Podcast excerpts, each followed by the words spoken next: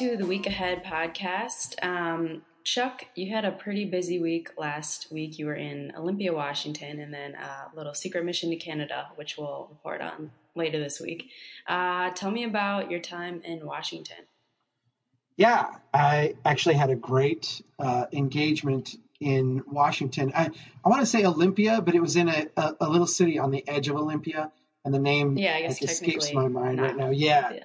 But uh, Lacey, we were, Washington. Lacey, that's the one it was. Yeah, it was very nice. They they packed a room, and we had a full like three hours, and so it, it, it was an engagement that went like a long time. We had a we had, we had one of the best Q and A sessions that I've had in a long time, and in fact, I'm going to write I was going to do it for today, but I, I opted to write about something else today. But next week, I'm going to write uh, about one of the questions and my answers because it was such a good question.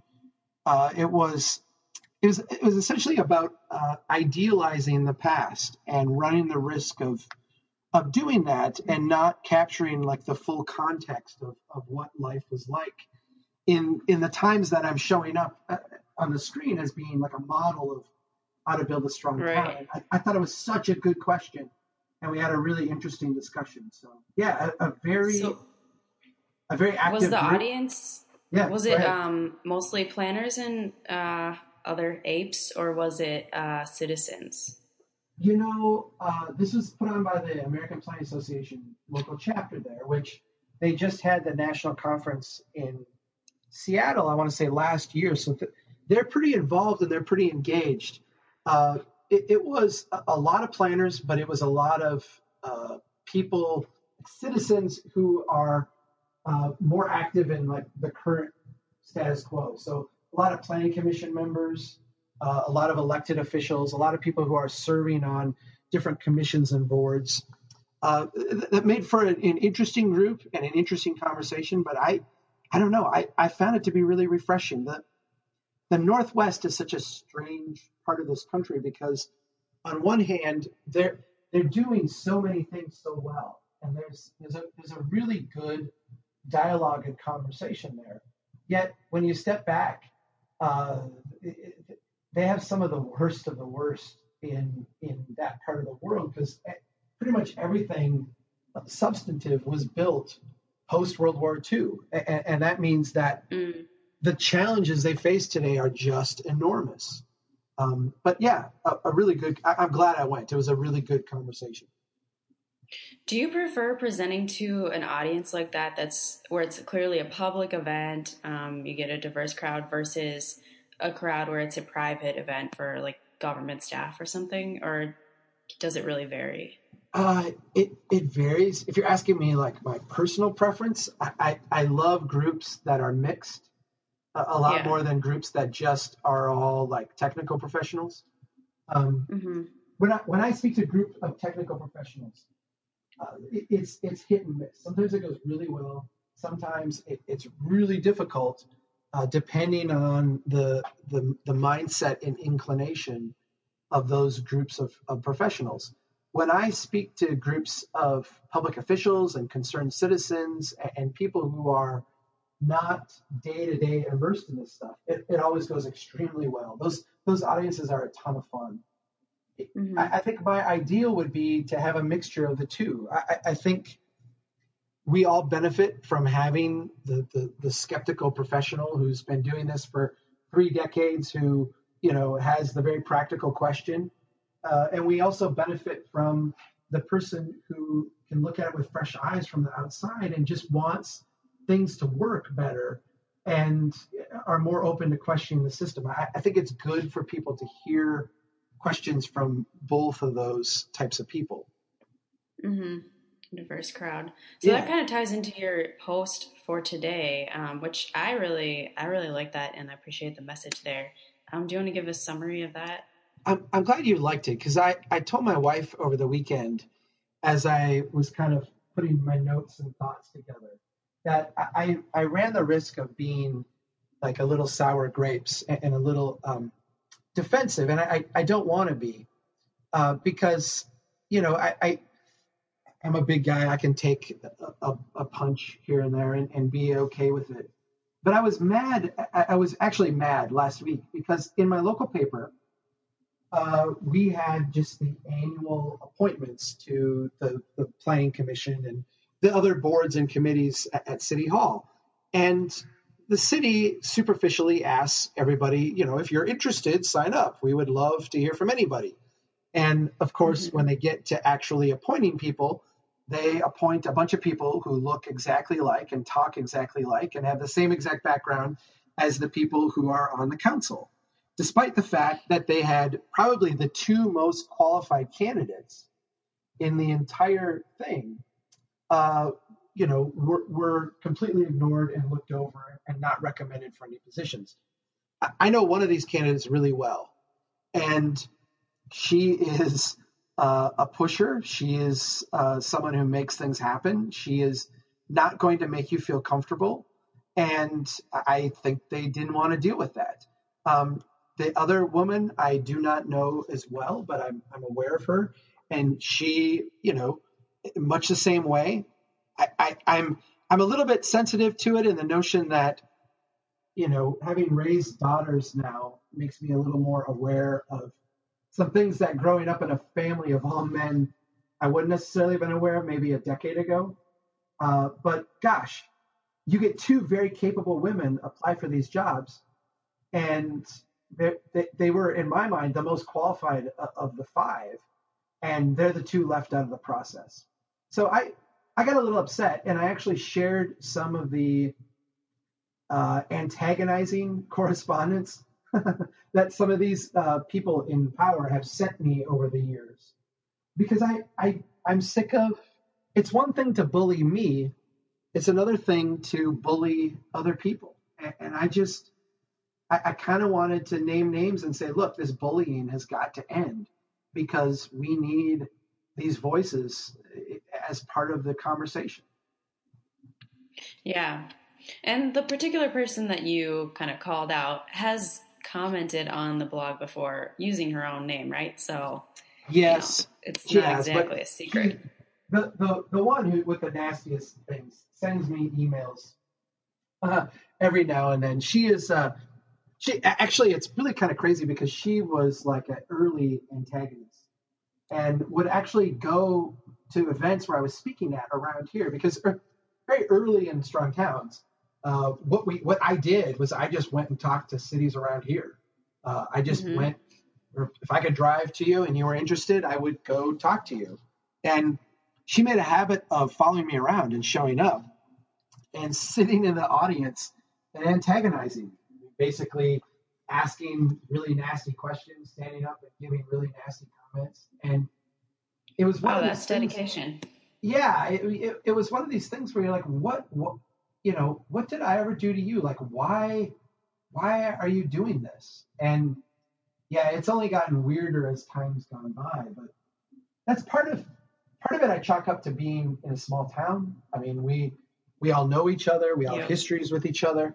Uh, but I think there's a point where it crosses over from being small town folk to just being self destructive and hurtful. And last week, I thought our city council crossed that line where, mm-hmm. gosh, if, if you have two capable people stand up and say, I want to be on a committee, and they're new voices with new ideas, and instead you actually go out and recruit some of the good old boys, you know, to be in these positions, we're going in the wrong direction.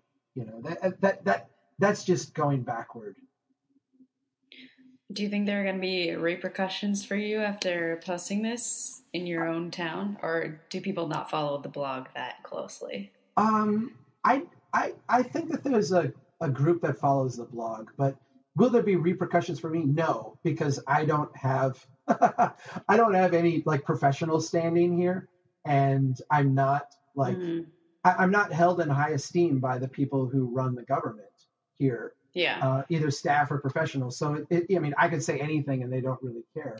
Um, there are people in the community that that I think will read it and listen to it. We have a, a, a number of members here, and you know, I've been working with groups of people to try to recruit new candidates to run and, and be more involved here locally.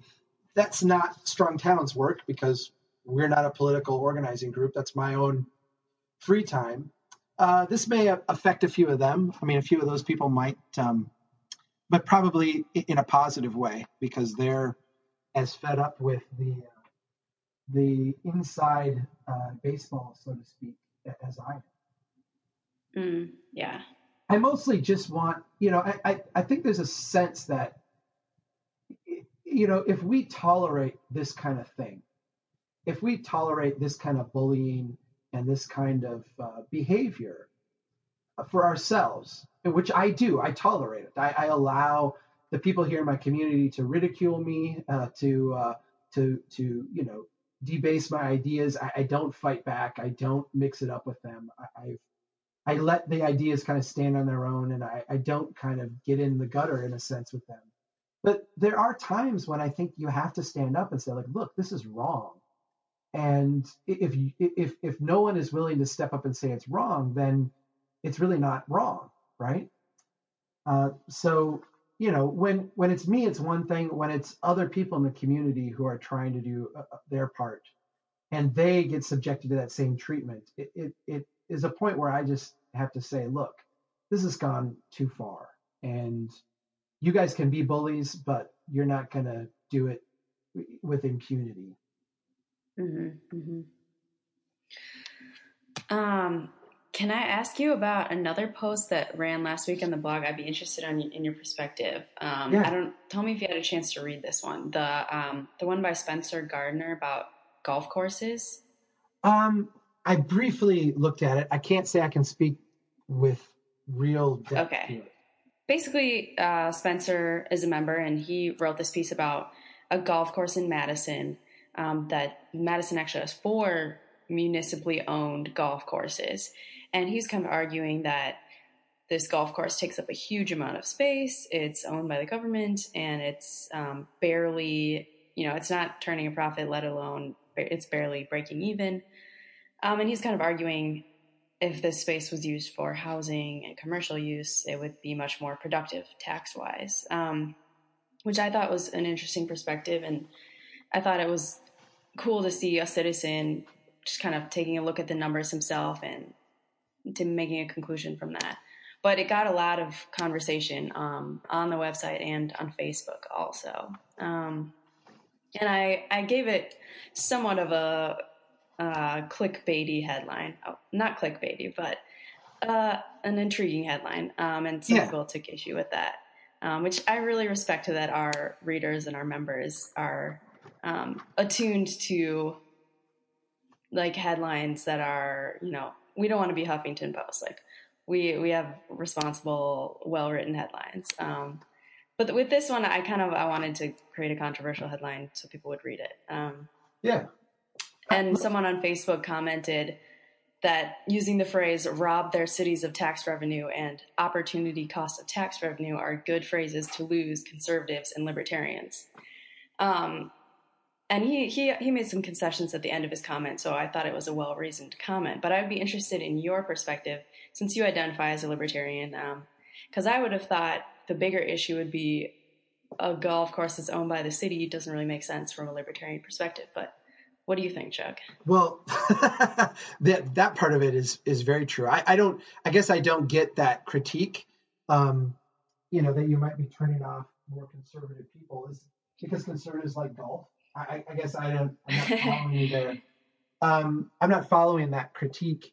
It, it's it's interesting to me because my my gut reaction to the article was that I, I really liked the thoughtfulness of Spencer, like the idea that because really that's that's what we want people to do. We want people to look at exactly. space. Yeah, look, look at your community. You're going to see all kinds of underutilized space and start asking questions about it. Now, mm-hmm. if, if I were to go to Madison, Madison has some fantastic areas. But to me, like the low hanging fruit to, of, of wasted space is not going to be the golf course. Um, you know, it's mm-hmm. it, the golf course is a huge chunk of land that you know, uh, if you compare it to the green field that like Smart Growth America modeled on the edge of town, I, I can see where that debate would have some merit. But I, I think you need to look at the neighborhoods there uh, in mm-hmm. Madison and say, all right, here's our unutilized space. I mean, here's our space that needs uh, an incremental development pattern and more investment. And in, if you did mm-hmm. that math, you would see that the opportunity costs um, from from running a golf course versus developing a golf course versus incrementally investing in your neighborhood, the incremental investment in the neighborhood blows everything else away. That okay. being said, you know, what is a golf course, you know, the highest and best use of property? Uh, it's pretty hard to make that case. You know, you have four municipal golf courses. I don't know how many uh, uh, private golf courses there are, but you know, those are places that cities have historically done pretty poorly. Uh, that cities have tended to, um, you know, run in a way that is not um, out for like the the physic the the the financial benefit of the city, but more of like an amenity and an amenity for a very narrow band of people within the community. I, right. I, I think that was the argument here. Like people were saying, well, public parks, you know, isn't that just the same thing? But you can, you know, anyone can play at a park for free. You don't need any special equipment. You don't need any special training. You know, there's basketball courts, there's playground equipment. So it really like appeals to all ages versus this golf course, which is, you know, a very specific group of the population can participate in that. I think. Well, and, and even I mean, I've seen cities who have done things like, you know, okay, we've got this municipal golf course. We're going to have a, a day a week that, or a day every now and then that's open to the public for free, and we're going to have, you know, lessons for people, and we're going to have equipment for people. But those are rare instances.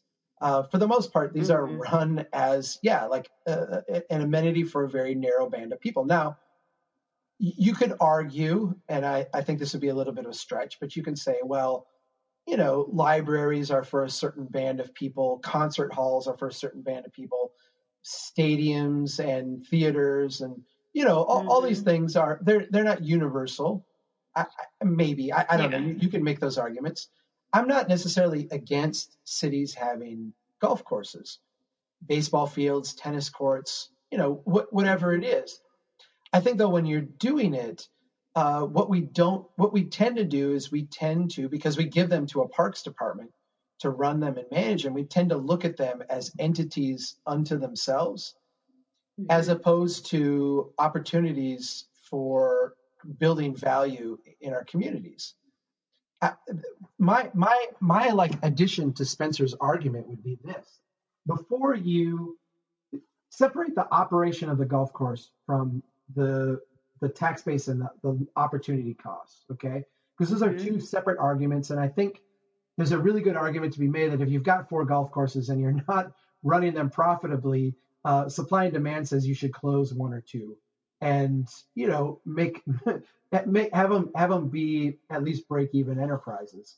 But beyond that, the right. opportunity cost thing, the the, the lowest hanging fruit is to develop the land on the edge of the golf course and mm-hmm. de- you know develop it in a way that uh, maximizes the property values, maximizes the um, the revenue for the community, and you know makes that amenity actually reflect then into the tax base.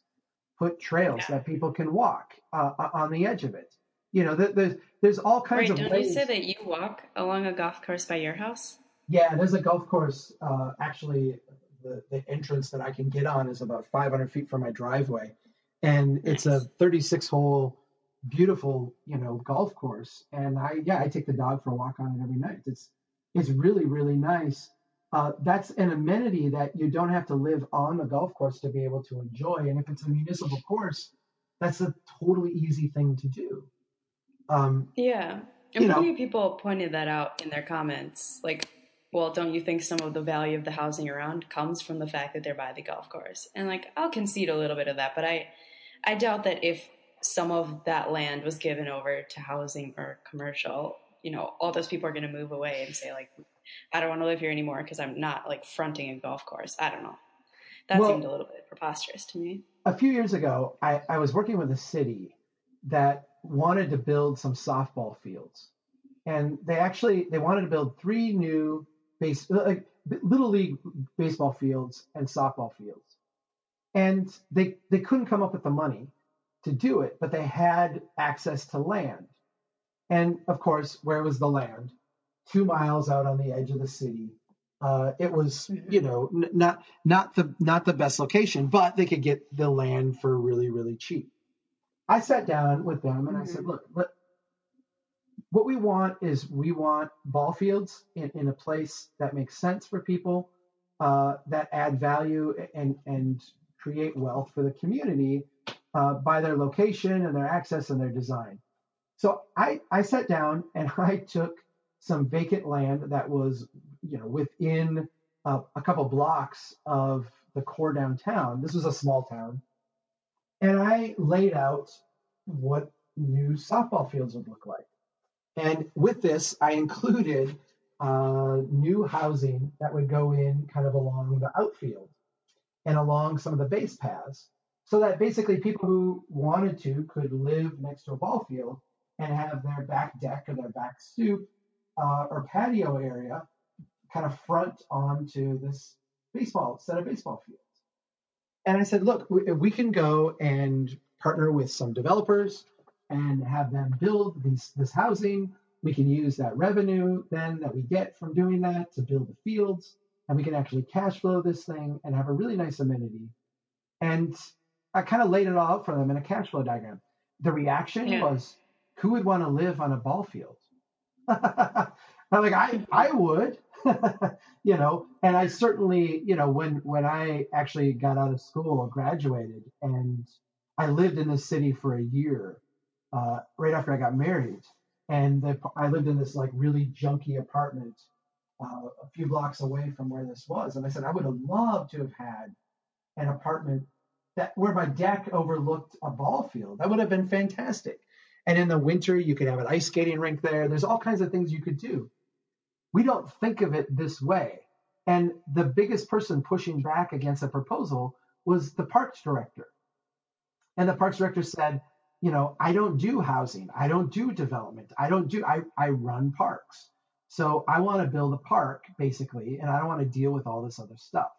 But it's all this other stuff that actually makes a project viable and productive and, and in Steve Mouzon's words, loved, you know, over time. So it actually is taken care of and maintained.